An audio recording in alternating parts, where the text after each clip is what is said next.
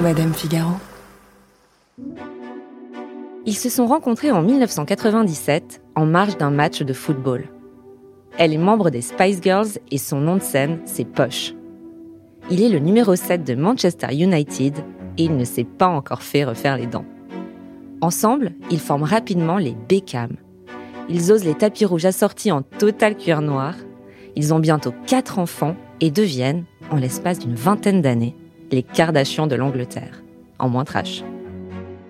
À travers quatre épisodes de Scandale, je vous propose de replonger dans les années 90, leurs années 90, celles des girls band, des mèches décolorées et des piercings au nombril, et de comprendre ce qui a fait le succès vertigineux de ce couple qu'on pensait si surfait.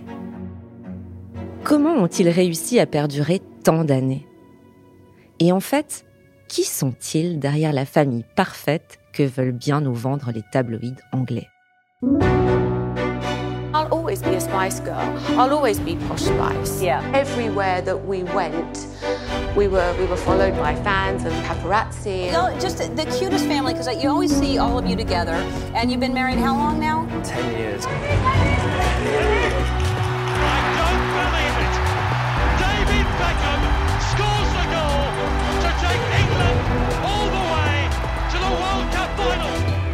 Happens when you go out and do something athletic?